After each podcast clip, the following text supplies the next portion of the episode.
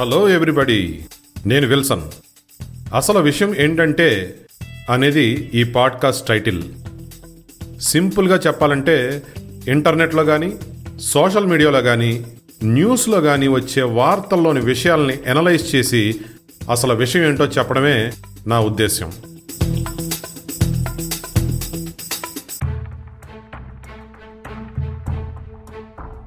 Hello నమస్తే. ఈ ఎపిసోడ్లో మనం వినబోయే విషయం కొంచెం ఇంట్రెస్టింగ్గా ఉంటుంది. అంతేకాదు ప్రస్తుతం ఉన్న పరిస్థితుల్లో మనకు అవసరం కూడా. సమాచార యుగంలోకి మనం ప్రవేశించి ఎక్కువ సమయం అవ్వలేదు. ఈ కొత్త యుగంలో మనం హ్యాకింగ్ అనే మాటను తరచుగా వింటున్నాం కదా? ఈ మధ్యన టీవీలో వచ్చిన హ్యాకింగ్ వార్తలో అసలు విషయం ఏంటో తెలుసుకుందాం. ముందు ఆ న్యూస్ ఏంటంటే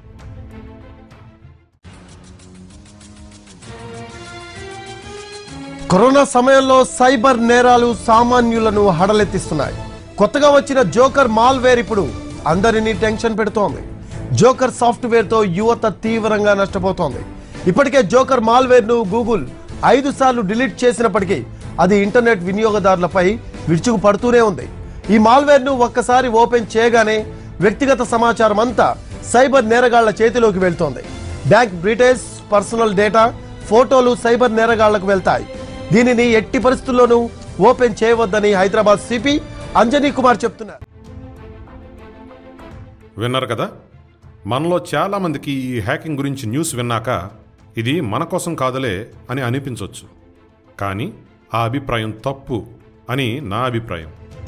అందుకే ఈరోజు అసలు ఈ హ్యాకింగ్ అంటే ఏమిటి? దాని విస్తృత పరిధి గురించి తెలుసుకుందాం. ఇంటర్నెట్. ఈ మాట మన దేశంలో ఉన్న ప్రతి వ్యక్తికి పరిచయం అవడానికి పెద్దగా సమయం పట్టలేదు. మొదట్లో ఈ ఇంటర్నెట్ అనేది బ్యాంకులు ఇతర పెద్ద సంస్థల వద్దే ఉండేది. ఒకప్పుడు యాహూ అనే సెర్చ్ ఇంజిన్ వాడేవారు. ఈ విషయం చాలామందికి తెలియకపోవచ్చు. గూగుల్ వచ్చాక యాహూ వెనకబడి పోయింది. మొదట్లో ఇంటర్నెట్ వినియోగం తక్కువగా ఉండడానికి అందరికీ అందుబాటులో లేకపోవడానికి కారణం స్మార్ట్ ఫోన్లు మరియు అతి తక్కువ ధరలో ఇంటర్నెట్ అందుబాటులో లేకపోవడమే కాదు. అవసరం కూడా తక్కువే ఉండేది. కాలానుగుణంగా మన జీవితాల్లోకి చాలా వేగంగా దూసుకొచ్చింది ఈ ఇంటర్నెట్. ఇదిగో ఇప్పుడు కరోనా మహమ్మారి మరింతగా దాని అవసరం పెంచి చివరికి పిల్లలు దానిలోనే చదువుకునే స్థాయికి ఇంటర్నెట్ వినియోగం పెరిగింది. ఒకప్పుడు ఏదైనా సమాచారం కావాలంటే చాలా పుస్తకాలు లేదా పేపర్లు చూసి చదివి తెలుసుకునేవాళ్ళం.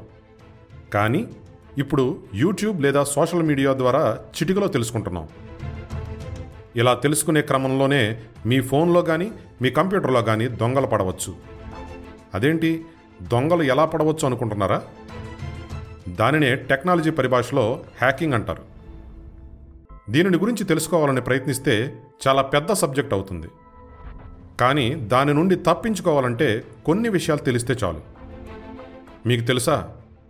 మీ ఫోన్లో ఉండే ఫోటోలు పాస్వర్డ్లు బ్యాంక్ ఖాతా వివరాలు అన్నిటినీ దొంగిలించి మనల్ని నిండా ముంచడానికి కొంతమంది వ్యక్తులు కానీ సంస్థలు కానీ దేశాలు కానీ నిరంతరం ప్రయత్నిస్తూనే ఉంటాయి. వీళ్ళు మనందరికీ ఉచితం అనే ఎరని ఎక్కువగా వేస్తుంటారు.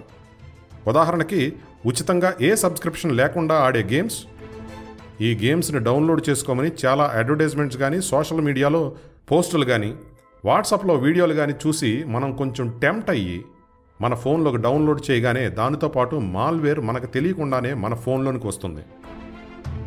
మాల్వేర్ అంటే మెలీషియస్ సాఫ్ట్వేర్ దీని ముఖ్య ఉద్దేశం చాలా రహస్యంగా మన ఫోన్లో ఉంటూ యాంటీవైరస్ కూడా దొరకకుండా మన ప్రతి క్లిక్ను అది దొంగలకు చేరవేస్తుంది.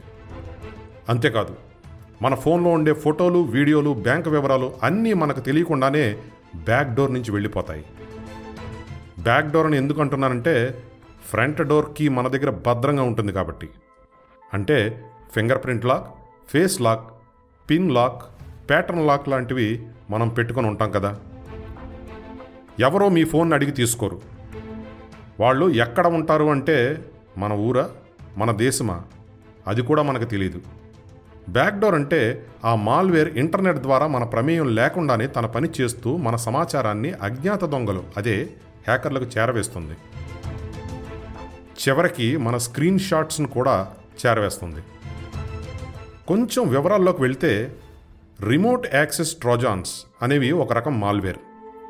దీని ద్వారా మనల్ని మన ప్రైవేట్ లైఫ్ని పూర్తిగా స్పై చేయవచ్చు. అలాగే జోకర్ మాల్వేర్. అత్యంత సులువుగా మన బ్యాంక్ ఖాతా వివరాలను హ్యాకర్లకు చేరవేసి మనకు తెలియకుండానే మన ఖాతాలోని డబ్బుల్ని దొంగిలించేలా చేయగలదు. కీ లాగర్స్ ఇదో రకం మాల్వేర్. మనం ఏ ఇన్ఫర్మేషన్ అయినా ఫోన్లో ఎంటర్ చేయడానికి కీబోర్డ్ను ఉపయోగిస్తాం కదా? అలాగే మన ప్రతి కీ ప్రెస్ని హ్యాకర్లకు చేర్చి మన సోషల్ మీడియా ఖాతాల వివరాలు పాస్వర్డ్ని మనకు తెలియకుండా హ్యాక్ అయ్యేలా చేస్తుంది. దీంతో మన ప్రమేయం లేకుండానే మన సోషల్ మీడియా ఖాతాల నుండి మెసేజ్లు బయటికి వెళ్ళిపోతాయి. అలాగే ఈ మధ్య కొత్త రకం మాల్వేర్ ఒకటి వచ్చింది.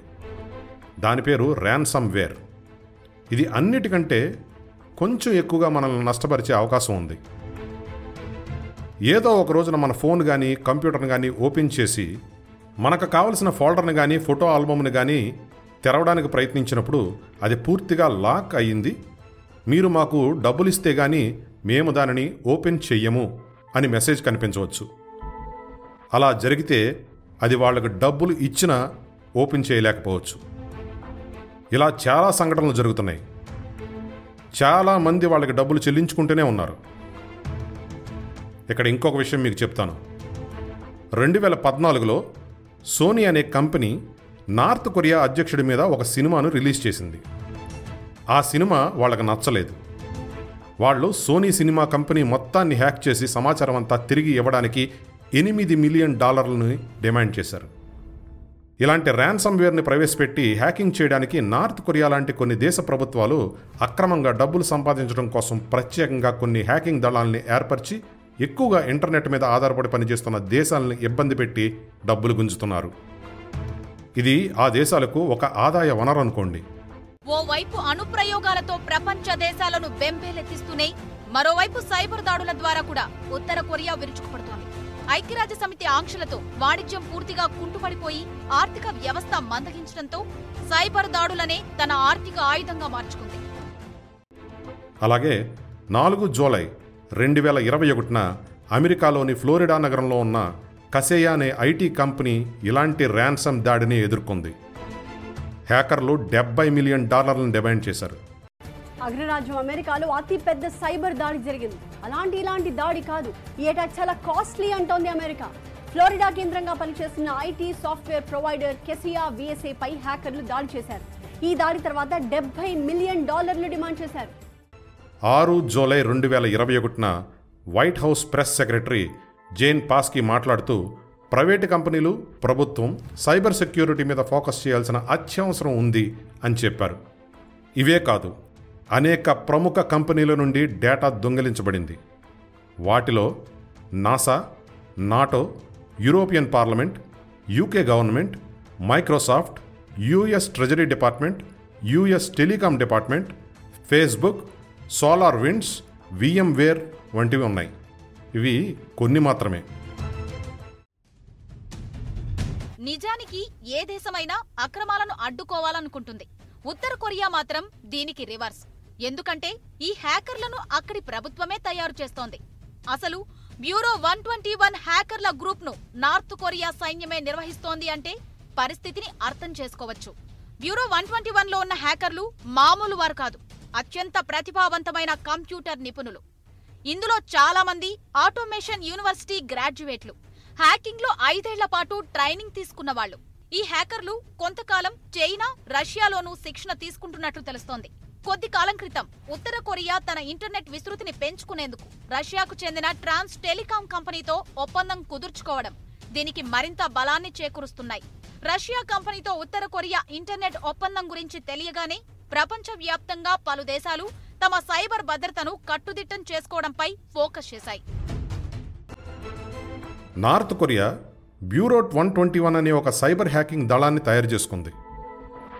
దీని ముఖ్య ఉద్దేశం అభివృద్ధి చెందిన చెందుతున్న దేశాల మీద సైబర్ హ్యాకింగ్ దాడులు చేస్తూ డబ్బులు సంపాదించుకుంటుంది. అలాగే రష్యా అధ్యక్షుడైన పుతిన్కు అమెరికా అధ్యక్షుడు జో బైడెన్ తమ అమెరికా దేశం మీద సైబర్ దాడులు ఆపే చర్యలు తీసుకోమని హెచ్చరించారు.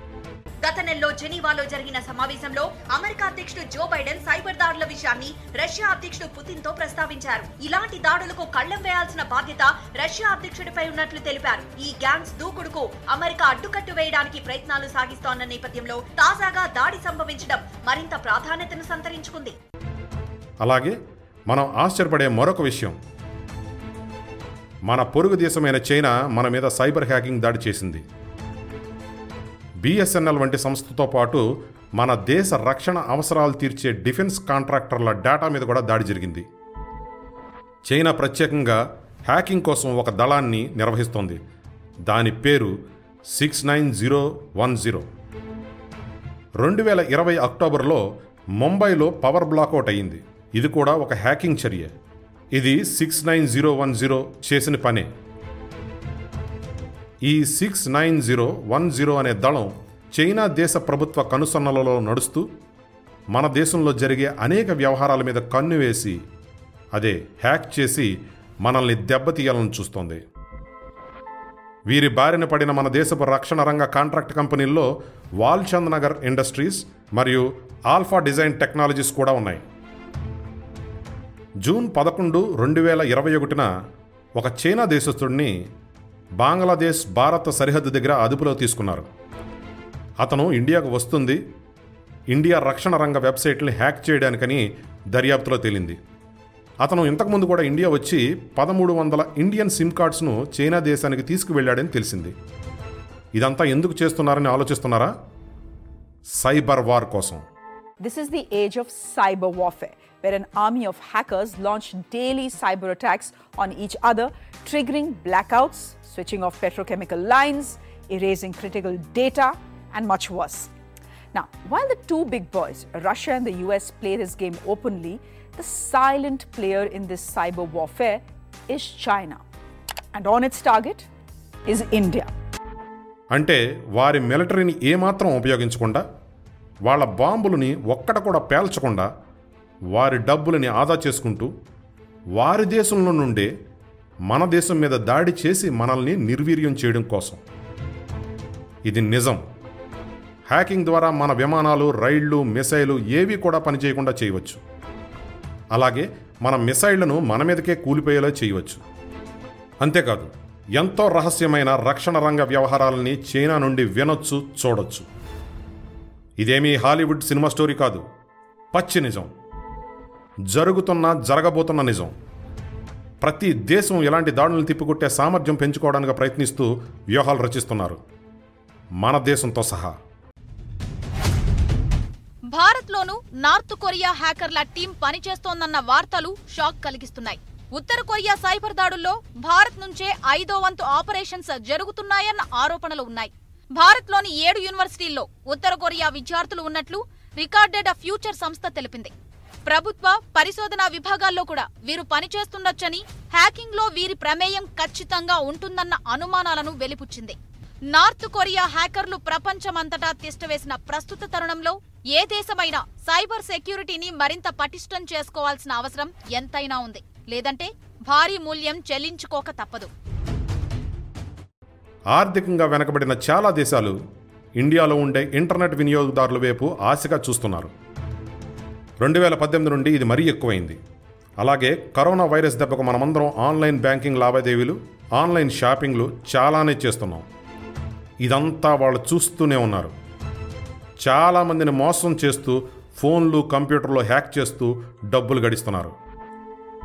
వారు ఎవరో ఎక్కడుంటారో ఎవ్వరికీ తెలియదు మనము వాళ్ళు ఎవరు అనే దాని మీద దృష్టి పెట్టకుండా మనం ఎప్పుడూ హ్యాక్ అవ్వములే బాసు. ఛాన్సే లేదు మామ.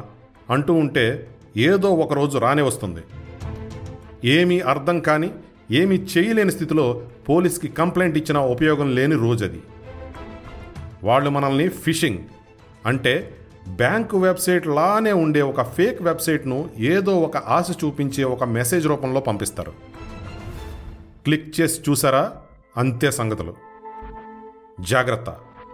అపరిచితుల మెయిల్స్ని మెసేజెస్ని తెలియని ఇతర దేశ ఫోన్ నెంబర్ నుంచి వచ్చే ఫోన్స్ని ఆన్సర్ చేయవద్దు.